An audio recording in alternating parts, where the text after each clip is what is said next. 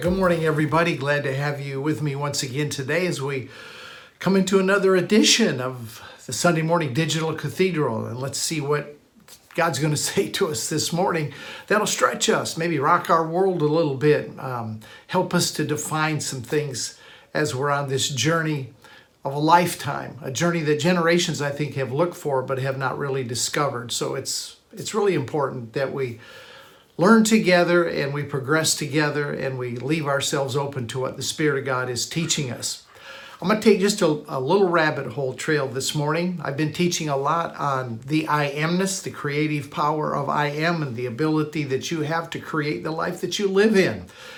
And I know that's heavy duty and it's a huge, big piece of meat for a lot of you, is where grace has taken us. Grace takes us to all these places, all these truths, all these depths, the solvings of mysteries that we had no idea about before as we were just church folk. Walked in Sunday morning, heard four or five points on how we could do better, and went home and had a roast beef dinner and went on to work Monday morning. But things have changed. Atmosphere is different now. We're growing and we're changing and we're evolving. We're becoming as He is in this present world. And what an exciting journey it is. And I'll tell you, I'm I'm excited to make the trip with you. All right, so we're doing a little rabbit hole. I'm gonna let I'm gonna let the I amness marinate a little bit. I, I I'm fully aware that I can overload you in these new areas. As I see things, I pass them to you. That's kind of the way I teach. He shows me, I show you. And I do let it marinate and I let it cook in me a long time until I'm pretty, you know, pretty doggone well convinced that what I'm saying to you not only is accurate, but it's workable and practical. If you've been with me at a digital cathedral, you know that I'm very methodical. I'm, I'm line upon line, I'm point upon point, and I'm practical. I want, I want us to be able to live it out. I want us to be able to demonstrate what we teach. So I'm going to let the I amness just cook a little bit. Let it marinate. Just keep grasping it. Keep thinking about the creative power that we have. And I was asked a good question this week by someone. Um, and so I thought I'd just take this morning and answer the question for everybody because it is a very good question. The question was this in light of everything that we are learning, and it seems like in the body of Christ in general right now, the teaching is coming in three areas, three big areas. First of all, we're, we're learning about the manifestation of the sons of God. I won't say anything more about that. Second of all, we're learning about our authentic identity as being divinity. We're a chip off the old block, we're partakers of the divine nature. You've heard me talk about that. I've done a lot of weeks on that. And number three, which we've been on now for five or six weeks, is the creative power of the I amness. The person asked, in light of everything that we're learning, and here was the question How do we know if we are living out of the mind of Christ in these things? Because it's the mind of Christ, the Spirit of truth that lives within us, that will lead us into all truth. That's a great question. So I thought I'd take this morning and just say, look, maybe other people are wondering the same thing. How do I know? Are there some ways that I can know if I'm living out of the mind of Christ? And there are. I want to give you some ways this morning, very practical. Very simple, and they're all internal. Nobody's going to be able to judge you on these because what I'm going to give you, only you are going to know if they're working in your life or at what level they are. And all eight of these are going to be at different level. They're like like cylinders in an uh, eight cylinder automobile. Some are up, some are down, some are higher, some are lower, but they're all pumping and they're all working. How do I know if I'm living out of the mind of Christ? All right, first, first of all, this is not the first point. This is just, let me say this first. Uh, 1 Corinthians chapter 2 and verse 16 is powerful, and we need to say, okay, this is the objective truth. 1 Corinthians 2 16 says, For who has known the mind of the Lord that he may instruct him? But we have the mind of Christ. All right? We have the mind of Christ. Now, it's not something you're trying to obtain. it's not something you're trying to build your faith up that you can get a hold of. We've got to know, first of all, that we are in full possession. Hear me clearly. We are in full possession of the mind of Christ. You this morning, if you're watching me on the digital cathedral, you have the mind of Christ. Never doubt it. Never doubt it. What's growing now is the awareness of what we already objectively possess. It's growing subjectively. We're learning it from a lot of different ways, a lot of different dimensions, but you have it. It's a, it's now a growing in awareness. It's a developing consciousness, consciousness, and that's a subjective development. It comes in different forms. I want to help you know this this morning some forms that it may well come in. So I think there are some very practical markers that you can see developing in your life that will help you to know I'm functioning out of the mind of Christ. That's the mind of Christ working right there. I see it, I recognize it. now let me let me say a couple things, a couple caveats. First of all, let me reiterate again. These are internal workings. It's not something somebody's going to look at your life and say, "That guy's not functioning in the mind of Christ." Look at that. No, no, no. What I'm going to give you are things that are going on within you that only you can know and recognize. Second thing I want to say is that these develop by grace. They're not flesh efforts. You don't run out and try to do these things. They come by grace. And remember, I told you my favorite definition of grace? Grace is a divine influence that creates an effortless change as we rest in Him. Everything comes out of rest. It's it's finished. Seven days, God's in rest. Every, he, He's already created everything that ever be created. And we went through Genesis 1 in his imagination, his mind. He developed the creation. Then in chapter 2, verse 5, he formed a man out of the dust of the ground, breathed life into him. It all came on the seventh day. It came out of a place of rest. Everything that we develop now comes out of a place of rest. So let's come over to, to Matthew chapter 13. Now that I've established that, I'm, I'm going to begin to unwind this for you. Matthew chapter 13, let me read verses, let me pick it up in verse 10 and I'm going to read it down through verse 17. Matthew chapter 10, Matthew, I'm sorry, Matthew chapter 13, starting with verse 10, 13, 10. And the disciples came to him and said, Why do you speak to them in parables? Now, this is an important teaching. Jesus answered and said to them, Because it has been given to you to know. Everybody say no. You got to know her. It has been given to you to know the mysteries of the kingdom of heaven, but to them it has not been given. Their eyes aren't open. They, they can't get it. No matter how hard they work at it, they can't get it. For whoever has, whoever knows, whoever's developing a knower, more will be given to him in abundance. But whoever does not have, even to that which is taken away from him. Therefore, I speak to them in parables, because seeing, they don't see. Because they're seeing with their physical eyes. They're trying to work with a thinker. And hearing, they don't hear, nor do they understand. They're functioning out of a thinker. He said, You're not functioning out of a thinker, you're functioning out of a knower. It's been given to you to know. Let's keep reading. Verse 14. And in them the prophecy of Isaiah is fulfilled, which says, Hearing they will not hear, and seeing they will not see or perceive, for their hearts of the people have grown dull. So he's talking about an understanding that comes out of the heart the knower, the spirit, the mind of Christ. Their ears are hard of hearing and their eyes have been closed, and they should, lest they should hear, lest they should see with their eyes and hear with their ears, lest they should understand with their hearts, understand with their hearts, and turn, and I should heal them. Verse 16. But blessed are your eyes, for you see, and your ears, for you hear. For assuredly I say to you that many prophets and righteous men desired to see what you see and didn't see it, and to hear it, but they didn't hear it. But you've seen it and you've heard it. All right, this is real this is going to get really good today. This morning I want to take a good look at the freedom that comes when we put on and we function and we are awakened to the fact that we have the mind of Christ and we start flowing out of that. The mind of Christ is not like a man's thinker. The mind of Christ and the spirit of man work in perfect coordination. When, when the mind of Christ is functioning, it works with your, with your spirit and you have a knower. You know. You're, you're, you're, the mind of Christ and the spirit allows you to know. The natural man functions out of a thinker. He thinks everything. He thinks based on what the five physical senses tell him, what he sees with his natural eyes, and that's what Jesus was getting at. It's all they know, what they hear with their natural ears. He said, but their hearts, their knowers, the mind of Christ that functions within them doesn't get it. They're, they're not aware of it yet. And they're not aware of it because the time hasn't come. Their eyes have not opened yet. Uh, what is it? Romans chapter 8, 6, 8, 6 says to be carnally minded is death, flesh minded. Here, you only work off your senses. But to be spirit minded, coordination, mind and spirit, be spirit minded, a spirit that functions out of the mind, the mind that submits to the spirit, that's the mind of Christ, is life and peace. So what, what's going on today in our life is we're, we're going through an upgrade of our operating systems. We're moving more and more out of the thinker, the natural mind, and we're coming into the mind of Christ, which is a coordinated effort with an awakened spirit. And those two function together. And that's an upgrading system.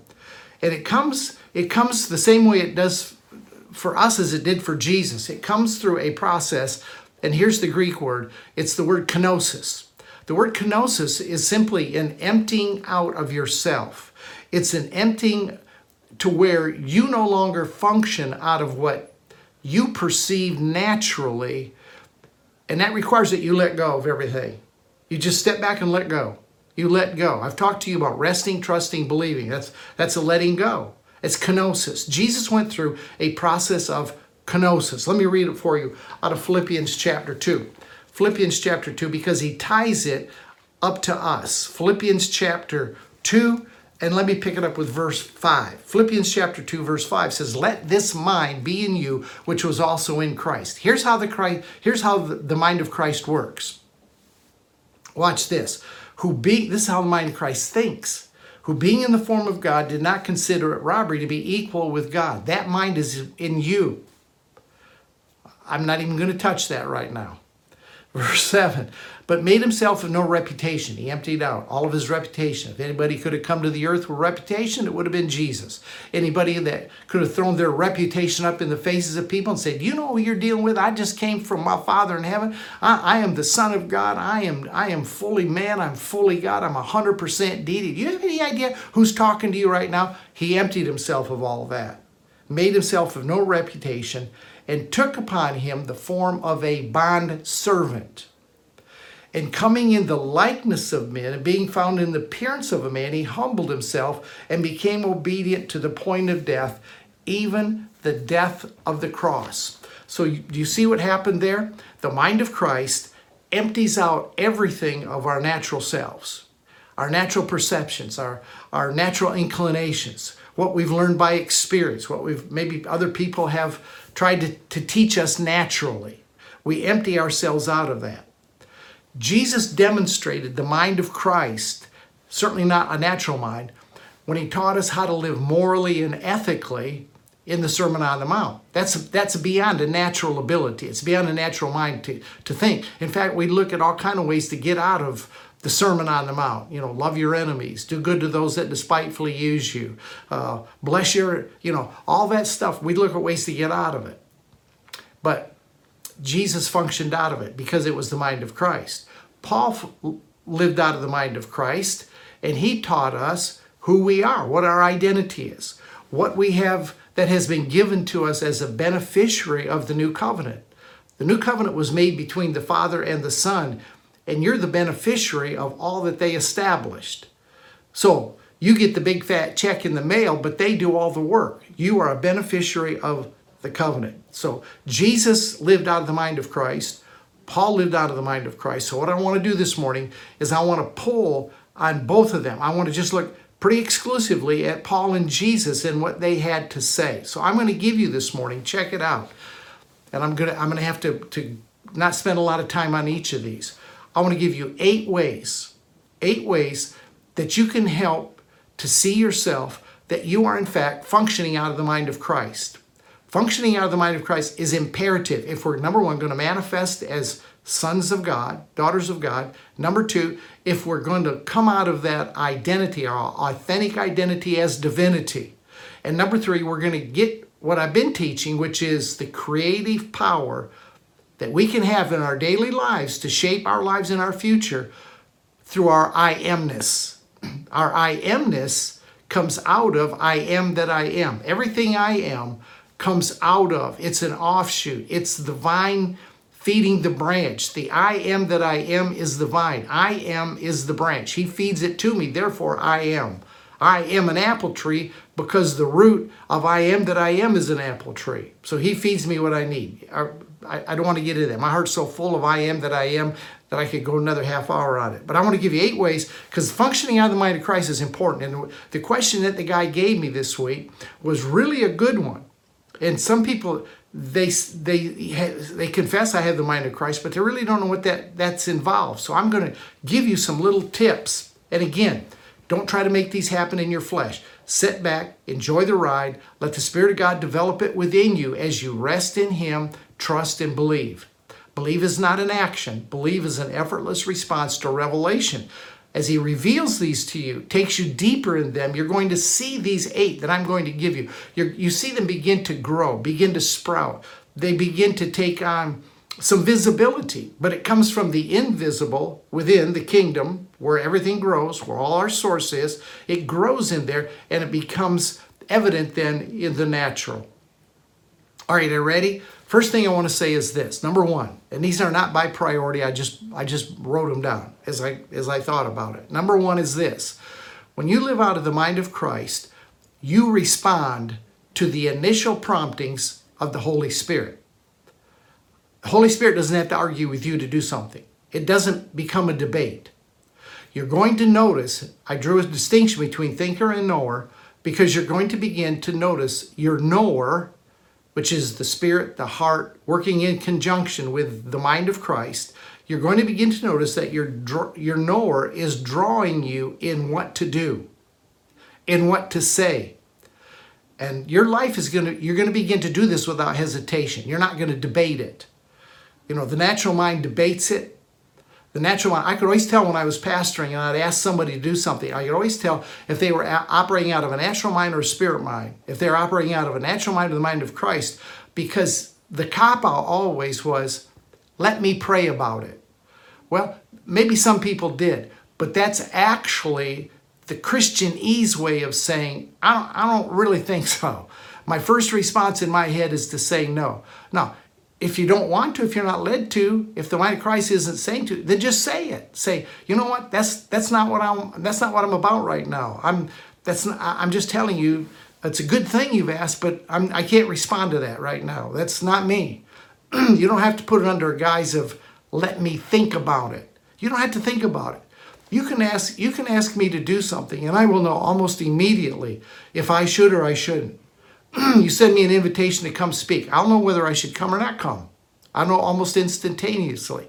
So one, one thing that you notice with the mind of Christ as it develops is that you will respond to the initial promptings of the Holy Spirit. Now that's going to open up some things that may, as soon as you uh, agree or respond, that may open up some things all of a sudden makes you feel insecure because you don't know where all that's going to take you. But you're going to begin to notice that you respond to the initial promptings of the Holy Spirit at work, at a store. Um, you're standing in line at a store, and the Holy Spirit says, "I want you to pay for that guy's pay for that guy's food." And if you have to hesitate and think about it, you won't do it. But if you respond, you'll immediately act and say, you know what, just put that on my bill. I'm going to take care of that. And the guy's going to say, no, no, no, no. And you say, look, no, I, I, I, it's a blessing to me. And you're going to you're going to be able to do it. And he's probably going to say thank you. Or I've had people break down and cry and say, you know what, this was the last money that I had, and I don't have any money till the first of the month. That's, thank you so much. See, that's just responding to the initial promptings of the Holy Spirit at work, at the mall, with your family. Your mouth speaks out of the abundance of the heart, and the heart will lead you, the mind of Christ will lead you to places where you begin to respond automatically. Now, if you're going to respond to the initial promptings of the Holy Spirit, man, I got to keep going. I'm, I'm never going to get through these eight. If I don't get to the eight, I'm just going to read them. When you respond to the initial promptings of the Holy Spirit, it requires two things. First of all, it requires a sensitivity to spirit, sensitivity to the mind of Christ. And I don't know any way to develop that except quiet time. Spend time with Him, learn Him, let Him, let His character rub off on you. Uh, it doesn't take a lot of effort to spend 15 or 20 minutes a day just sitting on the back porch quiet and contemplate. If you want if you don't know what to comp- contemplate about, meditate about, just meditate on how big God is. Just look around you. If you're sitting out on the back porch, you're looking at a field or looking at your yard, whatever, just contemplate everything that He has done to make all of this happen, how, how good He is, how wonderful He is. And the second thing it requires is that you, you be obedient. You develop as a thinker. you develop as a thinker, and you stop fighting the knower. You tell the knower, be quiet. You tell, I mean, tell the thinker, be quiet. The knower is in charge. All right, let me let me just hit a, another passage of scripture on this, and we're going to move on. Matthew chapter eight. But this is this is this is really the kickoff. If you can't do this, if you're not willing to respond without thinking about it and rolling it past logic and does this make sense or whatever, you're never you're never going to operate out of the mind of Christ. I will tell you that flat out from experience. These eight are coming from what I've experienced and the development that I've seen in my life. Matthew chapter 8 and verse 18. This is about responding. And when Jesus saw multitudes about him, he gave a command to depart to the other side. Verse 19. Then a certain scribe came and said to him, Teacher, I will follow you wherever you go. Oh, you will. Okay, so Jesus says, Good, I like that. Foxes have holes, birds of the air have nests, but the Son of Man has nowhere to lay his head. I, I can't promise you anything. I don't know. I don't know. I don't have a reservation at Motel 6 tonight. It might get a little bit rough. So the guy pulls back evidently and says, "Okay, let me think about that." Because there's no more there's no more discourse. There's no more picking up. There's no, there's no indication. The guy said, "You're on, deal." Then in verse 21, another of the disciples, disciples, followers of Jesus, said, I'll do that, but let me first go bury my father. Now, Jesus is telling this story. So, if the man were to respond to the initial prompting of the Spirit, he would have followed Jesus right then. So, Jesus puts him to the test in verse 22. He said, Follow me and let the dead bury the dead what Jesus was getting at is look, it takes it, it takes an immediate response. If you if you're being led that way, if you feel that, then you need to respond to it. Jesus was pushing them into another place. He was taking them past their thinker and he was moving them into their knower. In other words, you better know, you better know that you are supposed to follow me because if you're going to use it for logic if you if I, you're waiting for my response and then you to think about it and come up with an answer it's too late. I don't know if the 12 were the first ones that jesus called but i do know this that the ones the 12 i do know this that they dropped their nets. Jesus saw them said come follow me. Immediately they dropped their nets. They didn't know where they were going. They didn't know what was involved but there was something in the call enabled them to make an immediate respond to that initial prompting. What we're going to find in life is this.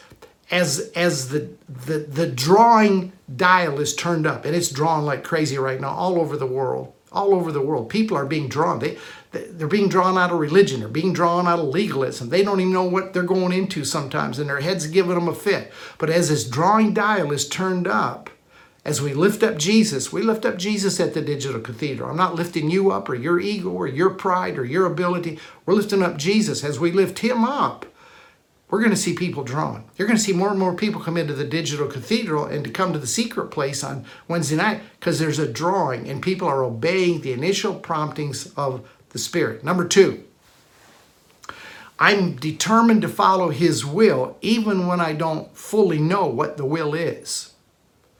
I'm determined to follow his will, even though I don't know fully what the will is. Acts chapter 9. And some of these some of these passages to save time, I'm just going to paraphrase for you. Paul's on the road to Damascus. He's he's out rounding up Christians, wreaking havoc on the church. Wreaking havoc. He is he is the Osama bin Laden of the New Testament. And he's walking, he's going down the Damascus road, and all of a sudden his light knocks him to the ground. And this, this, this, this, out of this light, this voice says, Paul, it's hard to kick against the pricks, isn't it? And Paul recognizes something. And watch, he numbered step number one, first point, he responds to the initial promptings that arise within him. You say, well, Paul wasn't no follower of Jesus. No, but if you remember in Galatians, Paul said, when it pleased the Father who separated me from my mother's womb to reveal the Christ that was in me. Listen, Christ is in everybody. Christ is in everybody. People don't recognize it. People don't know it. People don't see it. Church calls them separated from God. They're not separated. Paul, he didn't say to show Christ to me. He said to reveal the Christ that was in me. He said, I didn't consult with anybody. I obeyed the initial promptings of the Spirit. So the only question Paul had in Acts chapter 9, when he's knocked to the ground, he says, It's hard to kick against the pricks. He only had one question What do you want me to do? Lord, what do you want me to do? And he gave him instructions on what to do, the first step on what to do. Paul had no clue what he was getting into. Jesus said, I have one purpose. He said, My purpose in being here is to do the will of the one that sent me and to complete it. I love that part. Not just to do it, but to fulfill it and complete it. And I'll say this I don't have a scripture to prove it, so you can, you can believe me or not believe me. I don't think Jesus or Paul at the point at that point in their life grasped what was fully involved in fulfilling the plan of the Father. When Jesus said, My will is to do the will of the one who sent me, he said, I have one purpose. I don't think he understood everything that was there. When Paul said, Lord, what do you want me to do? I'm absolutely convinced Paul had no idea of everything that he was going to face in the future. If you knew the beginning to the end of your life, if you at the very beginning if you if you were somehow got a revelation of everything that was going to happen in your life through your life through you know what? If you were right in the center of god's will like paul and jesus were you might not respond to the initial prompting. You might not be so willing to do the will until you knew exactly everything that was involved on how you would do it i look at my life if, if at 22 when i started to pastor full-time at age 22 if I knew everything that was going to happen in my life over the next 50 some years, I might have said, "Man, I don't know if I want to if I want to do that. I it's costly. It's cost me. It's cost me big time in friends and people. I, I'm not going to get into the things that it's cost me, but believe me, it's cost me. I might have said, if I knew everything I was going to face, I might have said, I think I'm going to opt out and do the other thing that I would have liked to do, which would to have been a lawyer. I probably would have been a, um, a trial lawyer. I, I, I, that was something I was drawn to. But this over superseded it. Two things I really wanted to do: be a lawyer or be a coach. I loved baseball. Always loved baseball. I loved to be a baseball coach. Those two things. If I would have seen everything, but I started to follow the will when I was um, 19 years old. I said, "Okay, Lord, this is this is what you want me to do." Okay, so I prepared for it, got ready for it, went to school kept going to school after school. Spent a lot of time in school learning. But I might not have done it. But here's what he does. And I say I'm saying this to help you. We need to respond initially respond to the initial promptings and we need to know we need to follow the will even though we don't know every place that it's taken because he shows us step by step as we take it it unfolds step by step the mind of christ takes it and follows it, knowing that we're on a journey. We're kind of like Abraham. God says, Abraham, look, I'm calling you. I want you to leave your family, leave everything that's familiar. I want you to pick up and go. Abraham says, uh, hold the phone. Where are we going? And God says to Abraham, I will tell you when we get there. And that's pretty much the way the mind of Christ functions. It, it draws us to take an initial prompting of the Spirit it, it pulls us to obey His will even though we don't know what it is.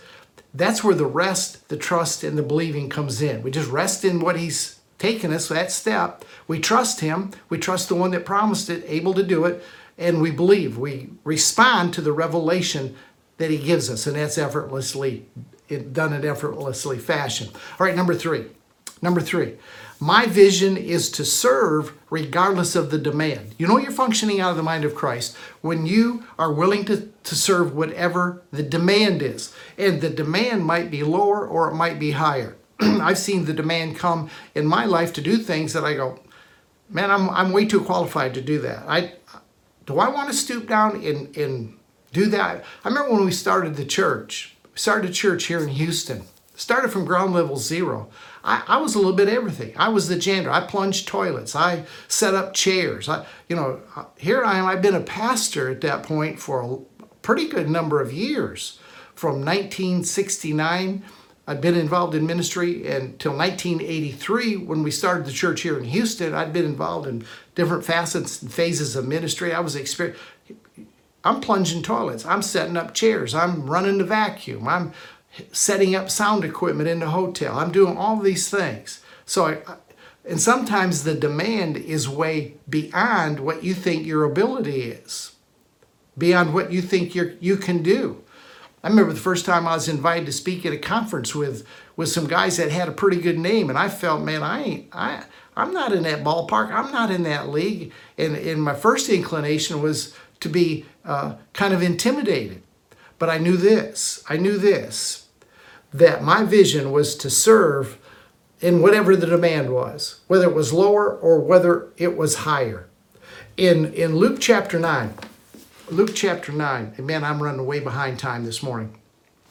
I may just keep going until I'm done. So if you have to click off, that's fine. Uh, Luke chapter 9, verse 23.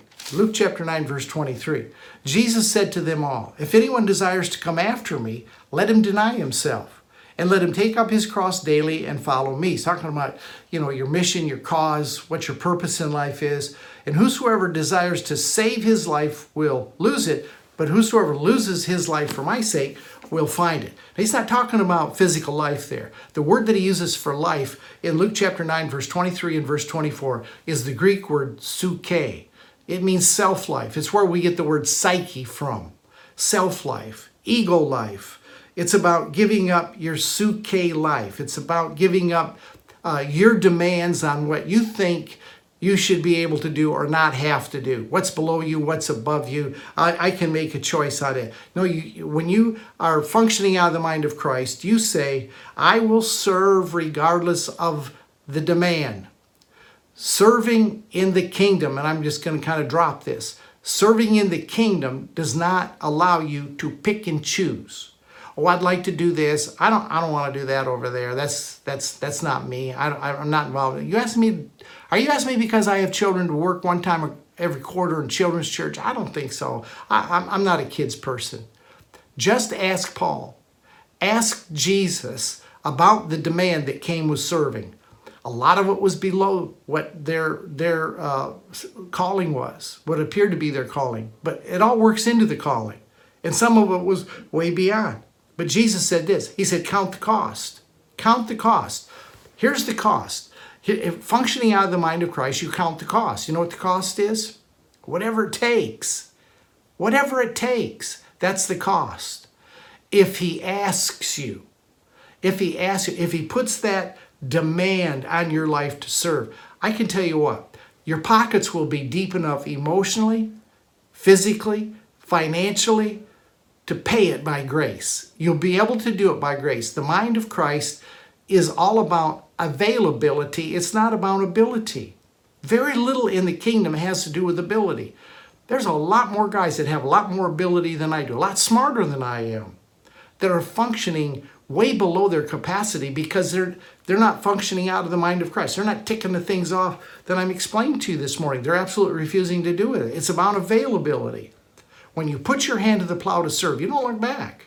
You just keep moving forward. That's that's the knower that operates through the mind of Christ. Number four. Number four, following his plan takes priority over following the plan of other people. Following his plan takes priority over following the plans of other people. As his mind emerges, as the mind of Christ emerges, your priorities crystallize. They become a lot clearer. You get a, it, it, instead of a shotgun, you begin to be like a rifle. And so your knower begins to set begins to set the steps, begins to show you the strong direction. And the direction that he shows you, listen to me. Some of you are going through this right now. Following his plan, the mind of Christ will help you to see that it takes priority over pleasing other people, plans of other people. When you when you begin to really focus in on, okay, this is my call, this is what I'm doing, this is where I'm placed, it may not please your family, may not please your friends. Didn't, didn't please a lot of my friends when I started going the way that I'm going. It still's not pleasing them. They have nothing to do with me anymore. It may not please the people down at the church house. They, they may, they may uh, put you off the church rolls, ask you to leave. People will always have a plan for you, and the plan they have for you is always to agree with the plan that God has for them. They want you to just come and agree and rally around beliefs and theology, and that's not the plan of God. That may not be what He has for you. Jesus and Paul both had to make the choices that the plan that the Father was taking them on took priority over following the plan of others. Think of all the people that Paul knew. This guy was a this guy was a hot shot in the Pharisees. He was he was a known quantity. He had he was highly respected. There were a lot of people that ditched Paul. Probably people that he you know had lunch with after church on Sunday, and now they have nothing to do with Paul because Paul's going another way. Jesus was despised and respected. He uh, he didn't he didn't have many friends. He had twelve. And, but even when things got tough, those 12 left him when push came to shove. The mind of Christ will tell you your priorities ahead of time. And that's why we respond. That's why we do the will, even though we don't know what it is, because the Spirit of God will set your priorities ahead of time so that when something comes to you, you will know, I, I, I'm sorry, that's not me. I'm not going that direction. I'm not going that way if a conflict arises, remember, you remember the time that Jesus was teaching and his mom and his brothers showed up? They said, Hey, Jesus, we're outside here. Come out and talk to us.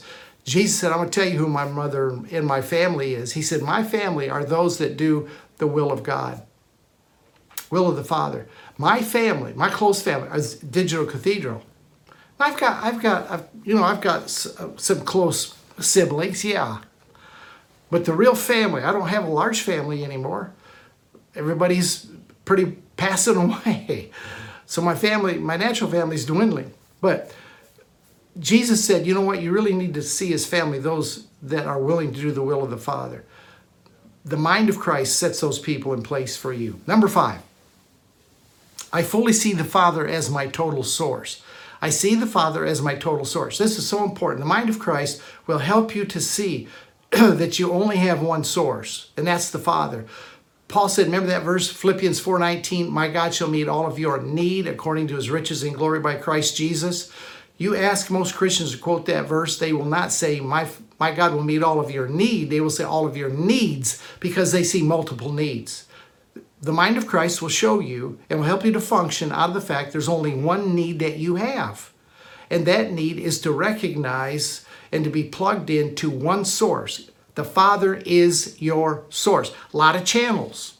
He may pipe things to you in a lot of different ways, but He is the only source. Now, here's what happens your thinker, your thinker wants you to unplug from that and to find a source that is reasonable, that's logical, and then see that as your source. It wants you to plug in to your job or your business or your investments and see that as your source. That can be a channel. Father may use it as a channel. You may make an investment in stock and the stock quadruples, but that stock is not your source. Your job is not your source. Never view it as your source.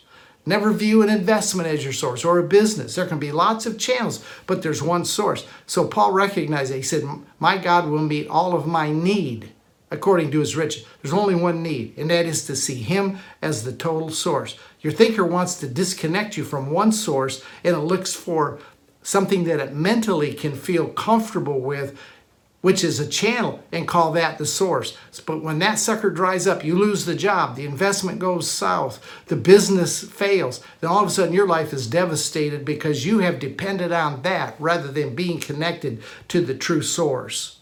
The thinker sees channels as source and depends on them. The knower, as it upgrades to the mind of Christ, functions out of one source of everything. So once the mind of Christ locks in on one source, here's the benefit. Once the mind of Christ locks in that there's only one source, that's the Father, then the days of worrying are over. Days of worrying are over because the source will take care of you. Number six, number six, I recognize his ownership in my in my stewardship over everything I possess. Let me say that again. Number six, I recognize his ownership and my stewardship over everything that I possess. In Luke chapter 12 and verse 15, this is huge. This is this this step right here. the mind of Christ will bring peace to you being a steward, not an owner. I don't own anything. I don't own anything. Everything is at his disposal. Everything is at his use. Uh, you know, the house that I live in is not my house, it's his house. He gave it to me, he provided, he opened the door. Probably shouldn't be living in this house, but I am. And so when something, I, from the very beginning, I, I, I was going through the process of buying, I said, this is not my baby, it's your baby. Father, it's your house. So if it works out, it works out. So when something goes wrong here, a repair, I say, God, you got a problem with your house. You need to take care of that problem with your house. I oversee it, I take care of it, I steward it, but it's not mine. Car I drive, not my car, not my car. Somebody bangs into it, I'm not upset, it's not mine. I'm a steward, but he's the one that possesses it. In Luke chapter 12, in verse 15, he said to them, Take heed, beware of covetousness. Let me just look in my center reference here. Uh, that's that's all covetousness. Actually, actually, uh, the original leaves that out. Beware of covetousness, for one's life. This is this is the mind of Christ functioning. One's life does not consist in the abundance of the things that he possesses. How many people do you know that try to get more stuff all the time? Because that's how they keep score. That's their identity. Whole time we talked about identity, it was not to gain stuff. Your identity is divinity. When you're tapped in, when you when you are uh, a joint heir with Jesus and an heir of God, you don't have to worry about trying to accumulate stuff. Seeing me as the owner is going to make me nervous because then I have to take responsibility for it. It's enough to think like Luke 12 15, when you figure out that you don't have to, you know, try to run, herd over all your stuff. That's, that's not my stuff, it's his stuff. When he owns everything, I just manage it. I'm a good manager. I'm a good manager. And it relieves me of the stress to try to maintain it and multiply it. See, the, the, the money that I have invested in, in stocks, it's not my job to multiply it, it's his. And, and the, the guy that I've got running it, it's, it's, the, it's the father's dilemma. I, I operate out of the mind of Christ to help him take care of it. It relieves me of the stress to maintain it. When his yoke is easy, I'll tell you, when his yoke is easy, his burden is light. Life is stress free. Stop the stress. Stress comes because you're not willing to let go. You're wanting to still own it. You're still wanting to own it. The mind of Christ is about releasing control. You cannot be a control freak and operate in the mind of Christ. Can't get upset over little things. Getting upset shows you haven't let go of it yet. Now you're going to see all these things. Nobody's going to judge you. These are things you notice that are working within you. Number seven, when the mind of Christ operates, I learn to take difficulties and failures and move them into opportunities for growth. I take all of the all of the difficulties, all the failures that I encounter, all of a sudden the script is flipped and it turns into an opp- opportunity for growth. When it appears that I failed, when it appears that I failed, does my trust in spiritual life die? See, mind of Christ, it won't. Mind of Christ is going to say, You've been knocked down. It's time to get back up again. Uh, on, on Friday, on Good Friday, when Jesus was crucified, it didn't look good. It did not, it looked like he'd failed. looked like he it was the end of the story. But Sunday was just around the corner. See, we, we all like the Sundays. We all like the resurrection. We all like the springing forth of life. But we want to avoid the Fridays. But you can't avoid some of the Fridays. You know the mind of Christ, you, the, the knower, the spirit in operation is gaining ascendancy over the thinker when you are absolutely knocked flat. You lose everything. And there is a resiliency within you to get back up again. Doctor comes in the room says, You got cancer. You are knocked flat. But there's something within you that will not quit, that will not die. And it's not your natural strength and not your natural effort. It's the mind of Christ that is going to take that difficulty and that seeming failure and it's going to turn it around. And you're, you're going to minister to people that had the same dilemma, same problem, same heartache, same setback. Jesus said in this world, you're going to have pushback. He said, But be of good cheer, get your life patterned after mine, think out of the mind of Christ, and know that I've overcome the world, therefore you can too. If the Son of Man overcame the world, then he's endued you with the ability as the Son of Man, the Son of God, both in one, to overcome it also. Can I let you in on a secret? The Father designed every day of your life before time began. It says in Psalm 139, verse 16, I'm just going to paraphrase it. it. says in Psalm 139 and verse 16 that God knew me before my parts were formed and He planned every day of my life when yet they were not lived. He knows what's coming. He knows what's coming. And in His wisdom, He keeps it a mystery to me. I, I don't know what's going to happen tomorrow. I don't know what's going to happen next week. I don't know what's going to happen 10 minutes after I'm done teaching this morning. He does. So what do I do? I rest, I trust, I believe. And I know if it's an adversity, if it's would seem to be a setback, that I can take that through the mind of Christ and reverse it and begin to make it a success. First thing you want to do when you're in adversity, first thing you want to do is rejoice and and be happy and throw your hands up in the air and just say, God, this is good stuff, man. I'm I can't wait to see how you work this out for my benefit. I can't wait to see it's all good. I don't care how dark it looks, how how, how seemingly bad it looks. You you you need to acknowledge it with rejoicing. You need to re, you need to acknowledge it with, with some thanksgiving, man, and praise. God's good all the time. God's good all the time. All right, number eight. This is the last one. You know you're coming out of the mind of Christ. You know you're living out of that when knowing Him becomes the obsession of my life. You really want to know more. You know what I have found? I mean, I went for a lot of years. I kind of had everything figured out, laid out, planned out. I had my theology all correct. You know what I found? As I've entered into this thing where I've really got a relationship with the Father, I know He loves me. I know my identity is divinity. I'm learning how to create the world that I live in because He's empowered me to do that. I am. I am more than a conqueror. I am a son of God. I am able to do exceedingly abundantly above all that I ask or think. I am able to do that. All right? You know what you know what I'm learning? The more I learn, the more I want to learn. The more hunger I have. It it's become the drive of my life. TV now looks really boring. I do watch a lot of sports, I'll tell you for sure. But when I'm watching I, baseball season, I watch baseball, football, basketball. I like it all. Hockey, I haven't gotten zoned into yet. I love sports, but I'm I, I have learned this this baseball season. I can watch, I can watch my Astros play, and I can have pods plugged in, and I can listen to a teaching because watching a ball game does not take a lot of attention or concentration. I can have a notepad sitting over there. Something strikes me in what I'm hearing. I can write it down. I, I, I, am finding that, you know what, I'm, I'm just not happy with a, with a boring, a boring existence. Most, most guys my age, you know, they're sitting in Florida out on a beach in a chair somewhere drying up like a prune. Not me. Uh, in fact, I'm getting younger every day. I look in the mirror sometimes and I think, man, it's just not fair, is it?